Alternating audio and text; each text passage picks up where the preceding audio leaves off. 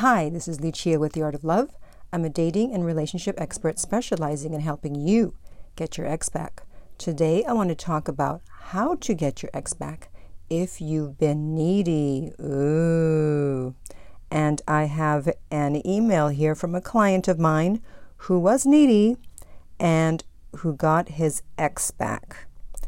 And by the way, as an aside, in the last 2 weeks, 5 of my male coaching clients have gotten their exes back.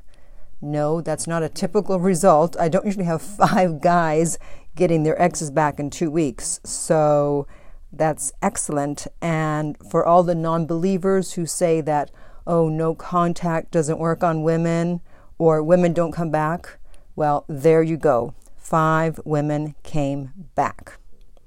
But before I describe this one situation where the guy got his girl back, I want to remind you to be sure to subscribe so you don't miss out on any future videos. And while you're at it, tap the bell icon so you'll be notified when a new video is up. All right, so I'll go through his email and make commentary as usual. He says, "Thanks for your sound relationship advice over the last year and a half since the breakup. The great news is I am now back with my former girlfriend after a year of no contact. For me, following no contact was less about getting my ex back and more about charting a new path, learning how to move forward in life, and growing up emotionally." And by the way, this guy's not a young guy. He's not old, but he's not in his 20s or 30s. Just in case you see that growing up emotionally and you think, oh, he's young. No, not really. "I saw her profile on a dating site and I felt enough time had passed, a year, that it would be okay to send my ex a nice birthday wish and ask her to go for coffee to catch up. She responded and said it would be really nice to catch up. We wound up getting together for a casual dinner, had a great time laughing and catching up. She emailed me a couple of days later to ask how my week was going. Needless to say, we've been out together for 6 times in the last month. She has asked me out about half the time and we've gotten into a nice, comfortable rhythm. She asked me a couple of weeks ago if I missed her while we were apart. I told her," now listen very carefully because this is a really great answer that he gave. He said, "I would be lying if I said I didn't miss you. However, it would have been very unloving for me to try and push open a door that was clearly closed. So I chose to move forward, focus on my company, go to the gym, and spend time with family and friends. She mentioned that she did miss me and was sad for months after we broke up. She also wondered what I was doing and had thought about reconnecting, but was scared that I had moved on or what I thought of her. She thought she would never see me again." And now keep in mind, she broke up with him because he was needy. Obviously, that's why I'm reading the email, but we'll get to that part in a minute. Okay. "It's important to keep some doors partially open: social media, dating profile, family connection. So if and when your ex wants or is curious, she can comfortably reach out or leave clues that she's interested. It was good for me to finally reach out at some point after a sufficient amount of time had passed. How much time is hard to gauge, but I would say at least 6 months to a year. For me, a year felt about right." Now, I actually did a video on this titled, I believe, "Yes, You Can Break No Contact," where I said if 9 months have passed and you haven't heard from your ex and you have done 9 months of no contact and you're in a place emotionally where if they don't respond when you reach out or they're not interested or they moved on, you're okay, I say yes, you can reach out. And a lot of people had a problem with that. They were not happy, but you can't be that hardcore. Rules are made to be broken. And once in a while, yes, you do have to break no contact. And so in this case, as with him, after a year, he broke no contact, even though he was the one broken up with, and it worked out. So continuing on. "The biggest thing I didn't understand before, because I was in my own head too much and overly focused on the relationship, is that she was under a lot of pressure with her business. The demands of her company combined with the needs of her family and friends was a lot for her. Adding in a relationship that was draining her, and she had no choice but to end things, even though she didn't want to." That's the key to this whole thing.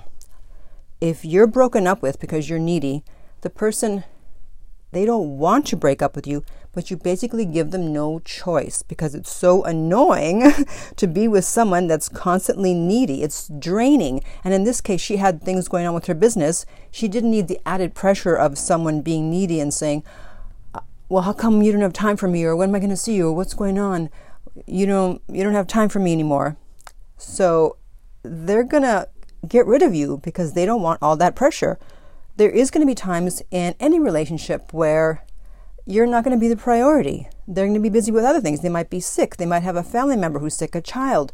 They might have business issues, and you can't always be the priority. They have other things to attend to. And so if you want to be a good partner, you can't just make it about you and go, oh, you don't have time for me anymore. You don't love me.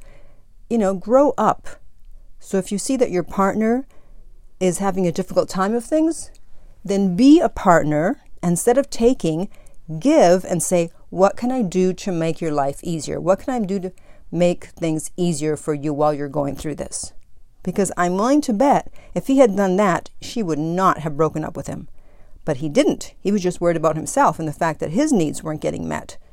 And so in trying to get more, he ended up getting nothing. He ended up getting broken up with. That's the irony of being needy, is you're needy because you don't think you're getting enough. And by asking for more, you end up with zero when you get broken up with. So you have to be a partner and do what you can to make their life easier. And then do you really think they're going to break up with you if you're being like that? Who's going to break up with someone that's helping them rather than hindering them? What can I do for you? Walk your dog, do your laundry, pick up your dry cleaning, do the grocery shopping, pick up the kids from school, whatever. I'm here for you. And if you don't have time to see me right now, you're busy, that's fine. Don't worry about it. I'm here for you when you need me. That's the kind of partner that you should be. And that's the kind of person that will never get broken up with, because who would be dumb enough to let someone like that go? Continuing on. He says, the last thing a strong woman needs is a man who's too focused on the relationship, that's right, needy, and not focused enough on his own priorities, career, hobbies, friends. Lesson learned, partly due to no contact. This time round, I'm letting her know that she can take all the time she needs to take care of things. I'm content to take things day by day. The biggest thing I learned with no contact is how to be chill, when single and also in a relationship. Very true. You should always be chill. There are moments when I feel I'm just doing small no-contact periods, even though we're back together. This gives her some time to miss me and able to focus on her priorities. Thanks for the huge life lesson and for your solid advice. You're welcome. So, two things to learn here, that you can reach out after a sufficient amount of time has passed. If you were broken up with, I say minimum 9 months. And if you were needy, you especially have to do strict no contact. So you have to leave them alone, because the reason that they broke up with you is it was just too much. You were asking for too much at that time and they didn't want to give it to you. So not accepting the breakup and continuing to bug them is going to get you blocked, and they're never going to want to see you again. So if you've been needy, you have to do strict no contact. Accept the relationship as soon as possible and say no problem and leave them alone.